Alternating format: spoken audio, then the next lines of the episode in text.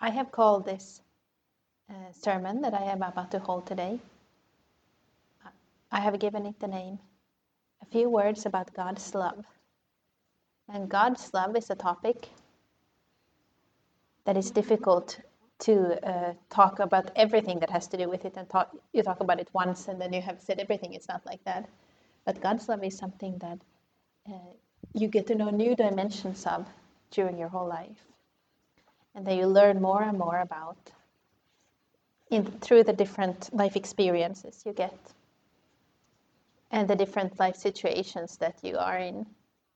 God can speak to you about His love in different ways. And because of that, because it is like this, it's good if you uh, are uh, free to share this with others, to share with others in what way you have received God's, God's love. So in that way you can both learn from each other and also help each other and become aware, to become aware of this in different ways, to seek God's love in different places and new places where you might not be used to it. And it's very important in your Christian life that you let this love of God to come first, because otherwise it will be very difficult. Otherwise you will live more or less a life um, walking uphill all the time. You're just struggling to reach up to something that you never meant to Uh, to do in your own strength, but that it was you were supposed to handle with God's wonderful love as a, a foundation in your life. And if something happens, if you fall or whatever can happen, if you do something wrong, then you have this revelation that what God's love is and what He wants to do in your life. They can catch you and help you to try again and to dare again, to believe that it is possible to live this life. And we will go through quite a few different Bible passages today. Not all of them, but many of them, that quite uh, straight uh, talk, uh, tell us about God's love and what it is and how you can experience it. And I, I also have a lot of examples, because I don't want it to be something that you just understand or accept, uh, but something that you take into your life by receiving it and saying that I need this, I want more of this. And we're going to start um, in the Bible in uh, First John chapter four, verses ten to eleven.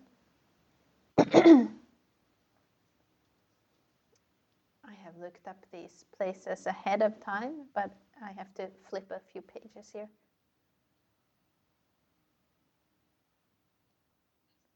It says, this is the introduction and basic things about God's love, that in this is love, not that we have loved God, but that He loved us and sent His Son to be the propitiation for our sins. Beloved, if God so loved us, we also ought to love one another.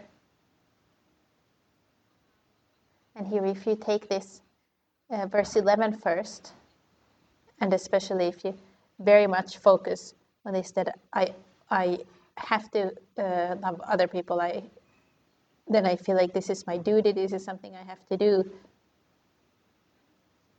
this is something that I have to have in my life. What happens if I can't handle it? So that's why it's important that in uh, that we have this love of God first and foremost, that it's not the most important that we love um, God, that, but that He is the one who has loved us. He has taken this first step.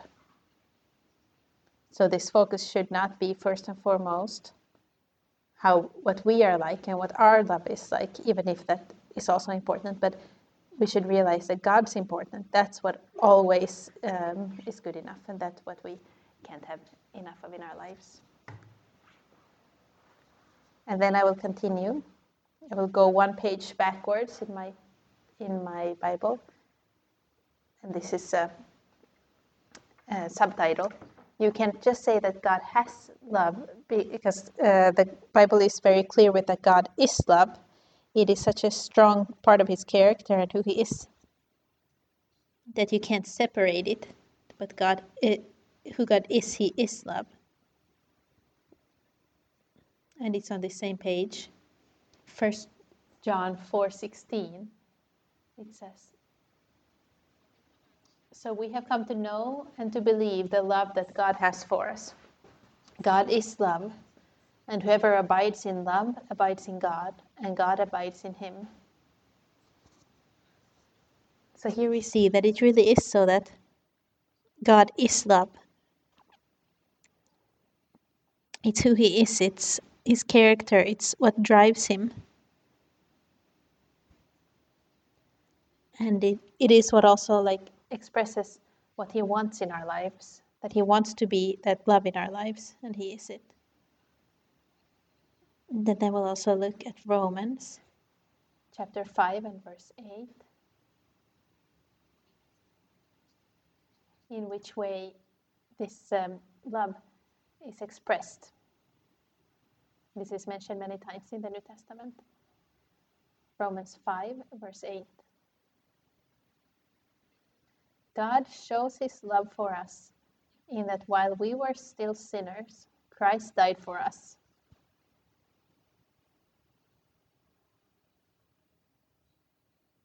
And this is also a very important thing to realize, to get away from this uh, feeling that I have to perform. If you ever wonder, how can I know that God loves me? It's because of, you know, this, that Christ died.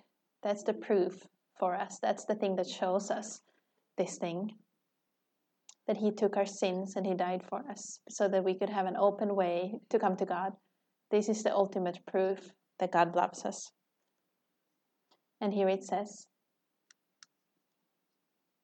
that when this uh, love started in Romans, that it was not when we were good enough to deserve it, but it was while we were still sinners, while we still didn't know this, while uh, God, uh, we hadn't done anything to deserve this.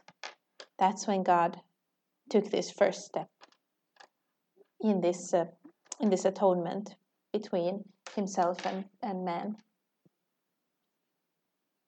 And then I also wanted to This is just a nice a nice scripture I want to read from Second Corinthians chapter thirteen and verse eleven. This is one of the final greetings in the sec- in Second Corinthians. It says, "Finally, brothers, rejoice. Aim for restoration. Comfort one another. Agree with one another. Live in peace. And the love, God of love and peace will be with you." And I thought that this was wonderful, how this is being described, what God is like. If you ever wonder what God, what is God really like, then you can think about this Bible verse, that God is uh, the God of love and peace. And as usual, it's quite difficult to get a grip on these divine principles. Uh, uh, divine truths, and this heavenly image about uh, love, since we live in a fallen world and we all have different experiences of love that has disappointed us, love that has hurt us, and love that has uh, left different uh, wounds in our hearts, and that hasn't been the kind of love that God represents. I have a few uh, simple examples so that you could see what I mean. You can think that I have two. Di- if we have two different children that have the same need for love, and then according to their life experiences or their personalities, one of them has a very easy time to show that they need uh, kind words or hugs or different expressions of love. So one of them is very good at uh, intuitively find this love, to throw themselves in their in the parents' laps, or or saying saying a kind word and receiving many kind words back. Then you have another child who might be a, a bit more reserved, and maybe makes it into a game, and maybe uh, goes away when people are um, hugging, trying to hug, but does get happy when people hug him, but he's never the one taking the first step. Then you could ask yourself which one of these children will have an easier time getting their need met.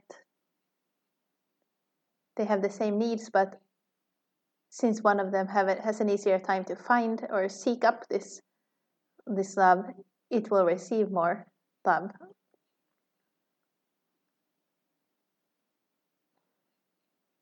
Because it's easier, easy to, to show love to somebody who shows that they want to receive it.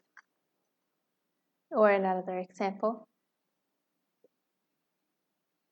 If you imagine parents who have the possibility of always, whenever, give their child exactly what they want. But these parents choose in love to not give their child everything they, they want. This is in order to teach their children something for life instead of right now receiving everything they want.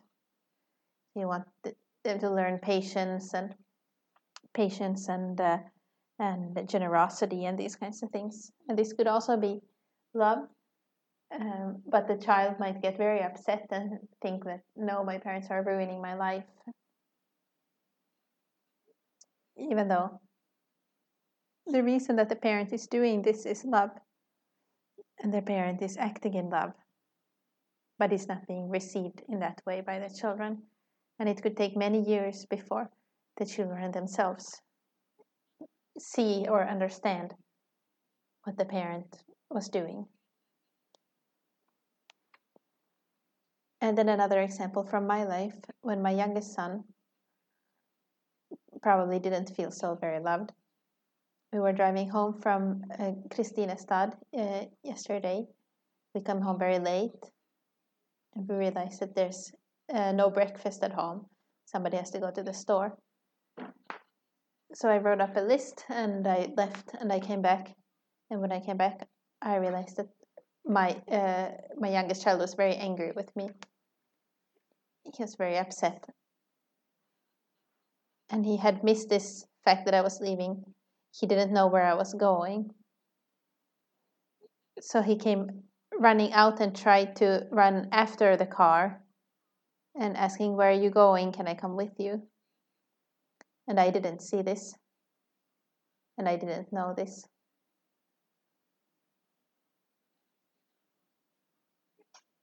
And if I had if I had happened to look in the rearview mirror, maybe I had seen would have seen him, but But he did not feel very loved in that moment.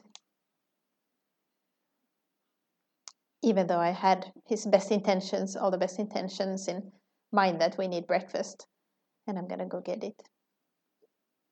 And still somebody felt very badly treated. And in that situation, when you see that, like, oh, there she's driving away on purpose, even though she probably knows that I'm standing here. That was probably a difficult moment for him.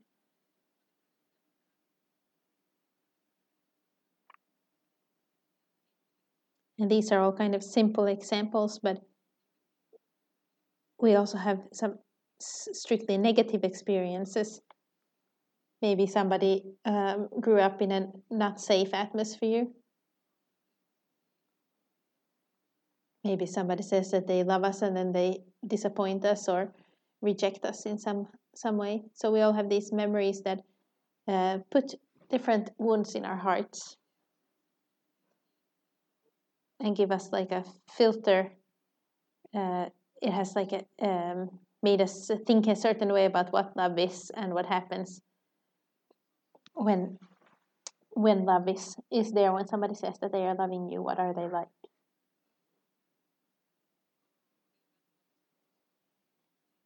And you can even think that this thing about love is very risky.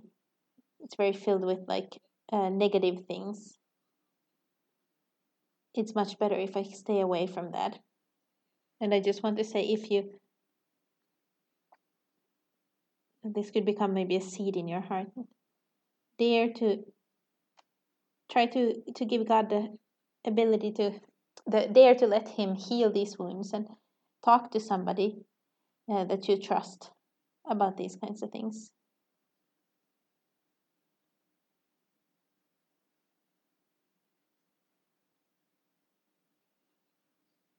because it is it's important that that we dare to let go of these wrongful impressions of what love is like, so that we can receive this image of what is God's love really like.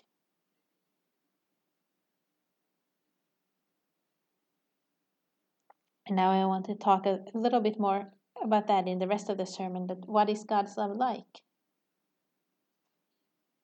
And what does the Bible say about God's love? And these are the most direct Bible passages where it says like God's love is this and that. We won't analyze any like stories or anything like that, but we're just going to look a little bit at what does the Bible say straightforward about what God's love is like.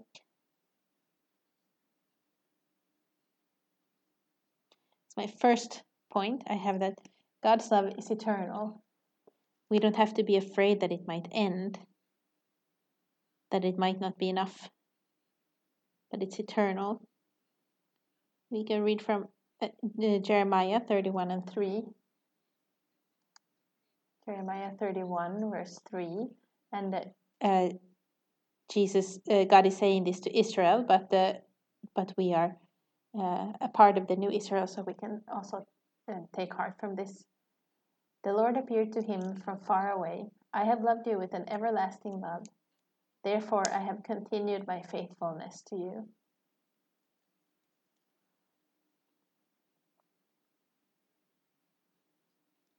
So we see this, that his love is eternal. Right now we live in a society where about half of the marriages end. Half of all the marriages end. And that's when you promise that you would be together with somebody like always, for better and for worse. So then it can be difficult to believe that there can actually be a love that can be eternal. But it says here, black and white, that God is like that. He is eternal in his love.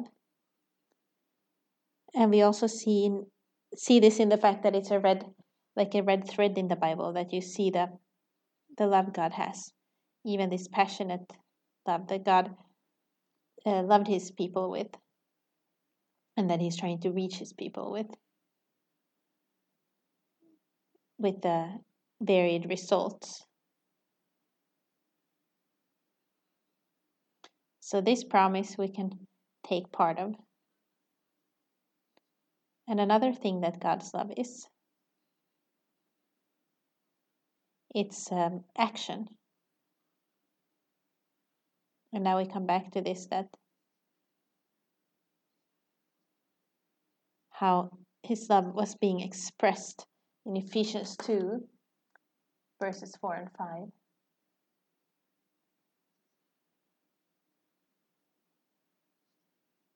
We see how God's love is uh, um, calling him to act. Ephesians two, verse four to five. But God, being rich in mercy, because of great love with which he loved us, even when we were dead in our trespasses, made us alive together with Christ. By grace you have been saved.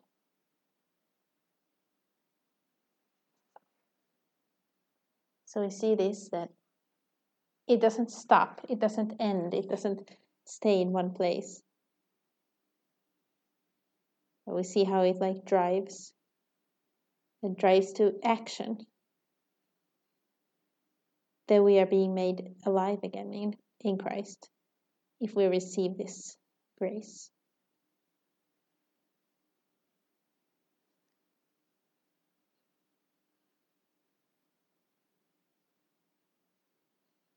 And this also leads to God's love, that we can be called a God, a God's children. Now I'm back in First John. The the book of John and the letters of John, they talk, both talk a lot about love. So in First John,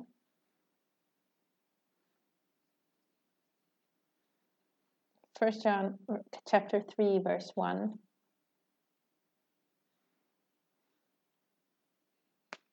See what kind of love the Father has uh, given to us, that we should be called children of God, and so we are.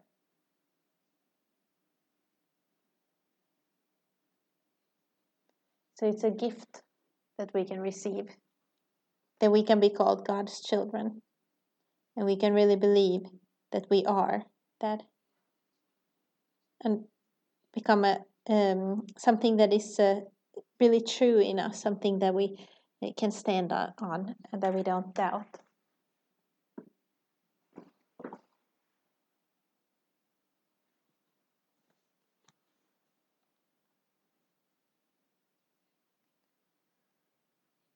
And you know this image that many people use,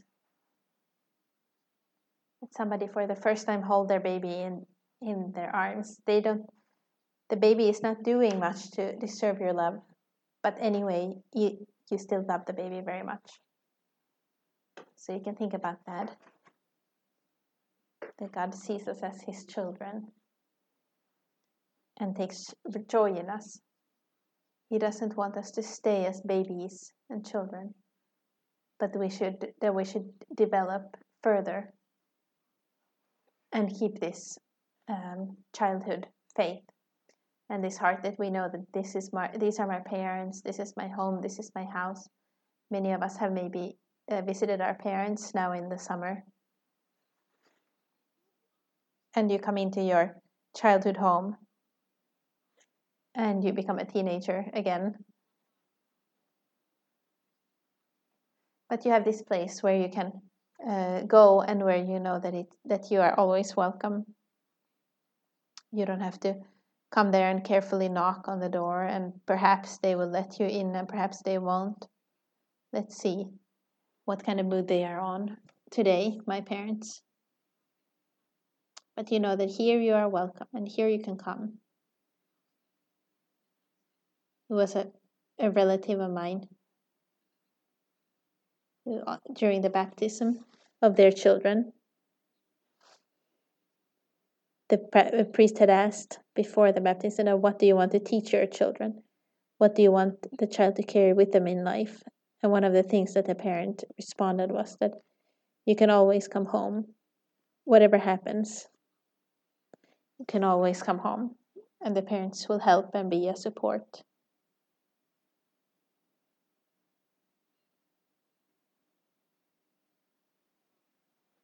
So that's part of being a child. And God is a good father to us. And then another thing, that God's love, how you can see it or what it is like. So that it's, that it's admo- admonishing us.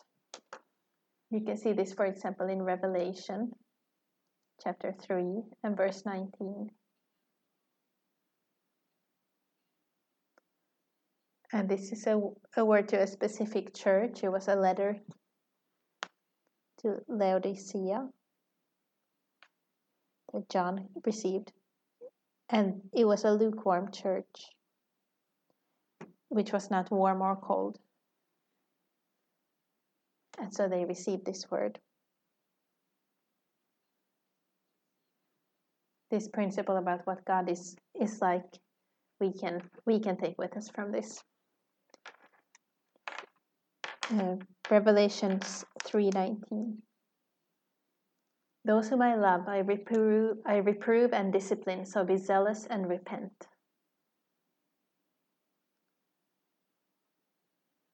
So what does this mean? That there's this aspect of discipline,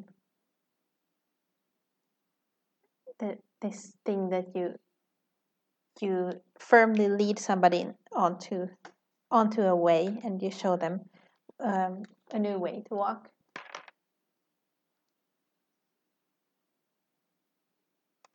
And here I see you see that God does this because He loves a person.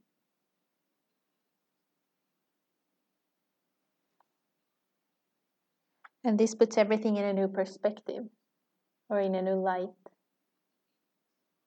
But it's not so that all of a sudden we weren't good enough, and God wants us to change. And when we have changed, then we're good enough again.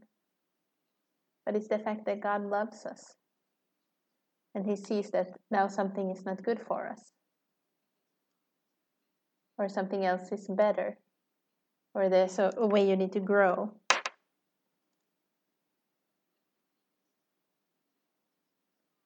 Or there might be something that hurts you in your life. And that's why God comes and leads you away from that.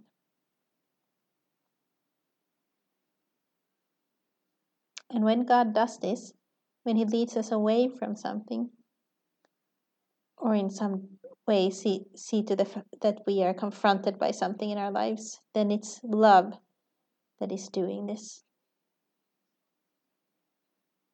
Because there is something, or we do something that is not best for us. And with that being said, it doesn't mean that it's easy or to uh, to walk according to this new confrontation and this admonition that you have received. It can be something you have to work on your whole life. So it can be different, different times.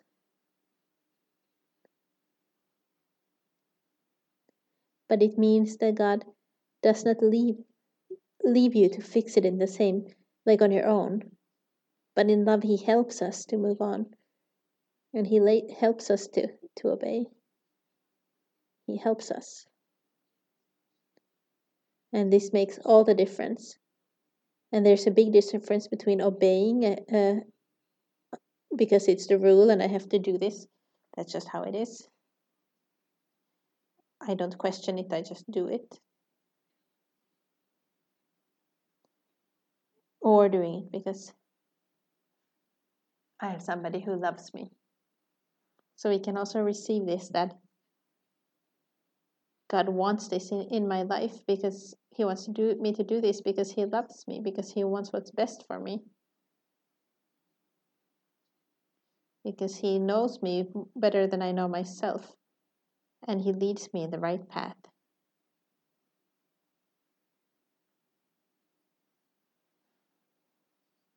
So we can take this with us. And just because you you know that this thing that I need to do, it's from God, just like I said, it might not make it easy just automatically because you know it's from God. But we can be obedient and take take these things step by step as well as we can. And another example of what God's love is like is seeing Jesus' life. And here I have not taken a specific Bible passage because there's so many about this. It was not unusual that people questioned Jesus or were upset with him. What is he really doing? Who is he really spending his time with? Why is he choosing to to uh, be with sinners? He eats with sinners. How can he do that? And there we see how God doesn't view people as we see them. We have our different hierarchies and our cultural uh, norms of what's the normal. At least among the young people, it's if somebody, a person has done enough bad things, um, not in church, but just in the world, if some famous person has said something wrong, then you should pretend that that person doesn't exist. Their music doesn't exist, or their movies don't exist. It's like dirty, and we shouldn't have anything to do with them.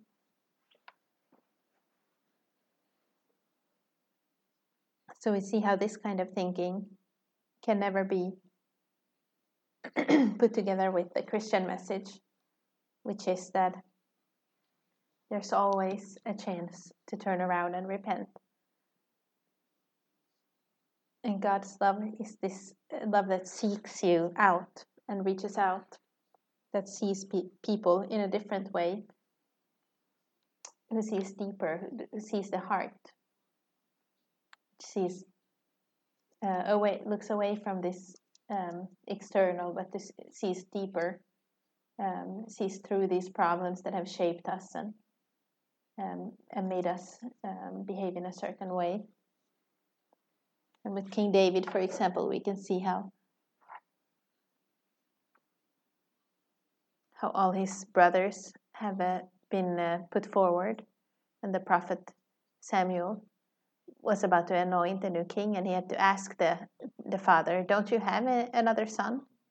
And then the the dad remembered, like, "Oh, okay, I guess I could go get David, my youngest, to see if he could be the chosen one." So we see how God's love is not conditional. It doesn't have these uh, demands on it that, that we have.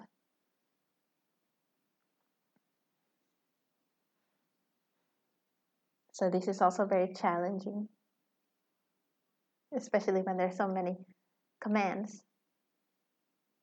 in the Bible, especially in the New Testament, about loving our enemies and and praying for those who persecute us and so on, and how important it is that we get to know this this aspect of God, that we can learn this and receive this kind of love, that we also can give it forward.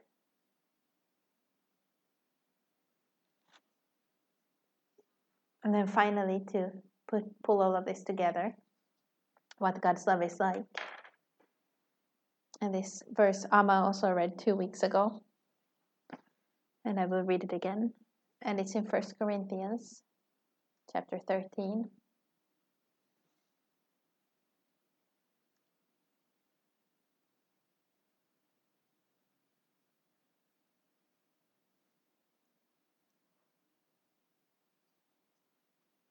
First Corinthians thirteen, verses four to seven.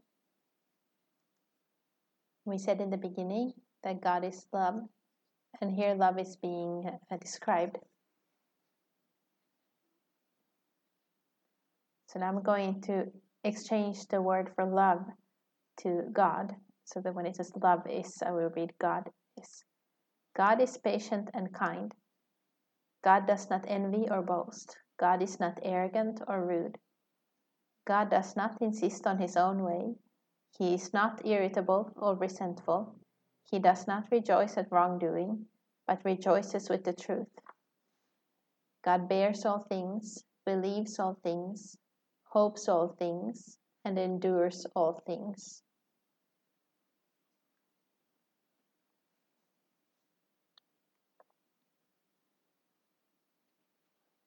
Sometimes I read this passage, like Amma did two weeks ago, like a reality check, putting in your own name there and seeing, like, how am I doing when I try to live according to, to love? How is it when you try to, when you put in your own name here? How much does it reflect the truth?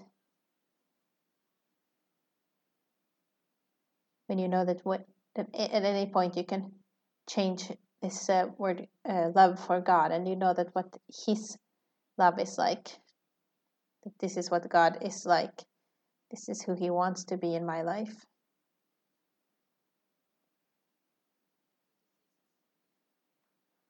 And finally, I want to give two images from the Bible. I will read two different Bible passages that show this, that God's love, what, how does it express itself? And it's partly the image of God as a mother and the image of God as a father. And I'm not sitting here with some sort of feminist agenda trying to brainwash you in any way, but but part part of parts of us are mothers, and some of us have had very good mothers. And I think we can also recognize in, in what mothers are like, uh, we can see part of how God is like also. And that's why I want to read this.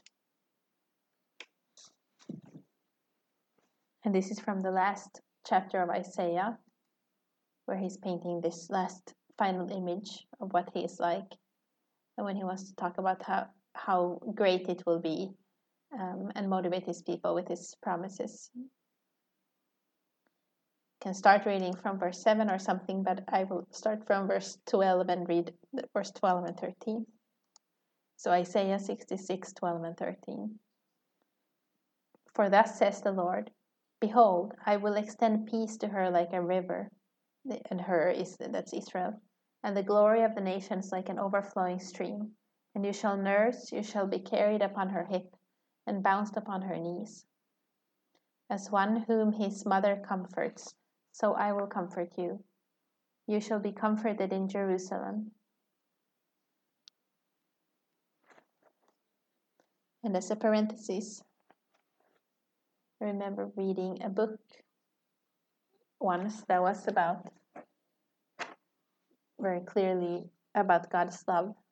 And when I had finished reading that, it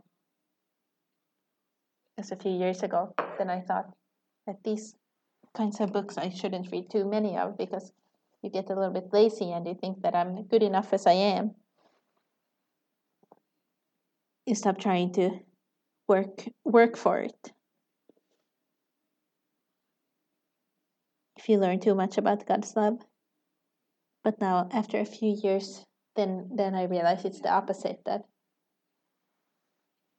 that it's a lot easier to live as a Christian and a lot easier to reach towards God when you can do it um, with a free free heart, uh, knowing that God loves you and not trusting mostly in yourself and your own works and how you are in God's eyes and how much better you are uh, than you were a year ago.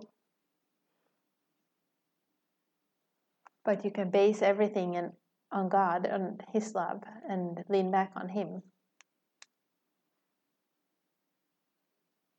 And you can express to God that here I am, and uh, I trust that I am so loved by you.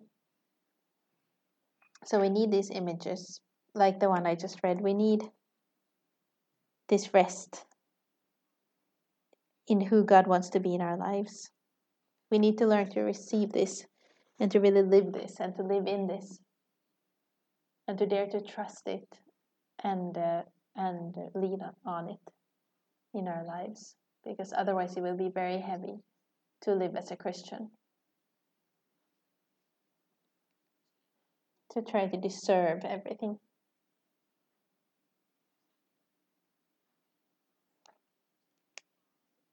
And the image of God as your Father, I want to take from the parable of the lost lost son.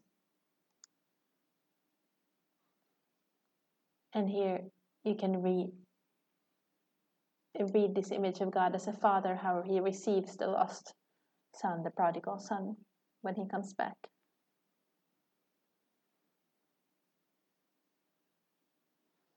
This is Luke chapter fifteen. And verse twenty. And here the father doesn't say so much, but he is doing something. His actions are speaking. So in Luke fifteen twenty, and he, that, that is uh, the prodigal son, he arose and came to his father. But while he was still a long way off, his father saw him and felt compassion, and ran and embraced him and kissed him.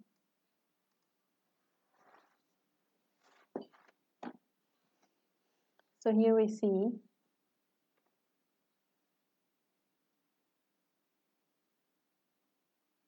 how much God, as our Father, how much He loves us, how He stood there waiting and checking, seeing if finally this younger son, After after a long time, he was waiting and waiting for, like maybe today is the day that he would come back. And then finally that day came. And the father wasn't standing there waiting in anger, but he was standing there in compassion and in love. And and in a very unworthy way for a man in his age, he, he hurried towards the son and hugged him and kissed him. And we know that the prodigal son suggested that he could become a servant, and the father says that no, no, we will celebrate that my son has come back.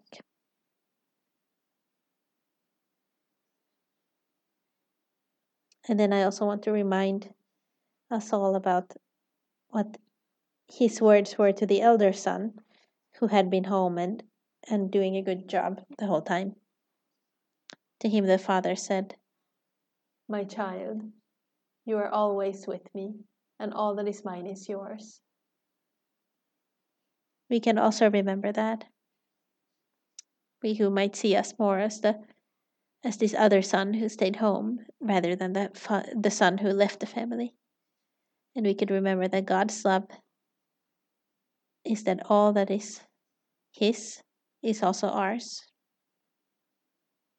That God doesn't keep back his love, but he wants to give it to us. So with these two images, these two parables of what God's love is like towards us,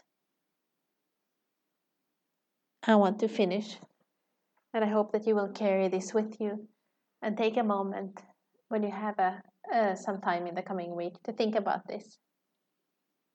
In what way have I seen God's love in my life? And take a moment to thank God. And if you feel like I don't see so much of God's love in my life, excuse me, no, no, um, and one more stor- story. We we checked our hearing. Some seventh graders, and my, my students, uh, had to check their hearing. Uh, so it, it started in a, on a low level, and then it went for higher up. And then at a certain point in this lower level, you couldn't hear it. And at a certain point in the highest, you couldn't hear it anymore. And most often, these youngest ones, young ones could hear a lot more of these sounds than I could, both earlier and later.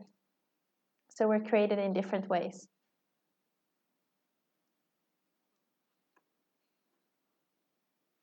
Maybe you need to have a bit more of God's love in your life. So we can pray. We can pray that you would be more sensitive to see God's love. But also pray for more of it. And uh, strictly from a biblical viewpoint, the Bible talks often about that the Holy Spirit uh, is the one who reveals God's love to us. And it's very logical, since it's Jesus and what he did, which is the ultimate proof of God's love. And the Holy Spirit uh, shows us what Jesus did. And with these words, I just want to encourage all of us to try to find more of God's love and to realize that he wants to give this to us. He wants to give give to us his, his love, and he's not holding back. And we don't need to hold back either. And we don't need to be afraid of God's love. All right. With those words, I want to finish this sermon. Thank you.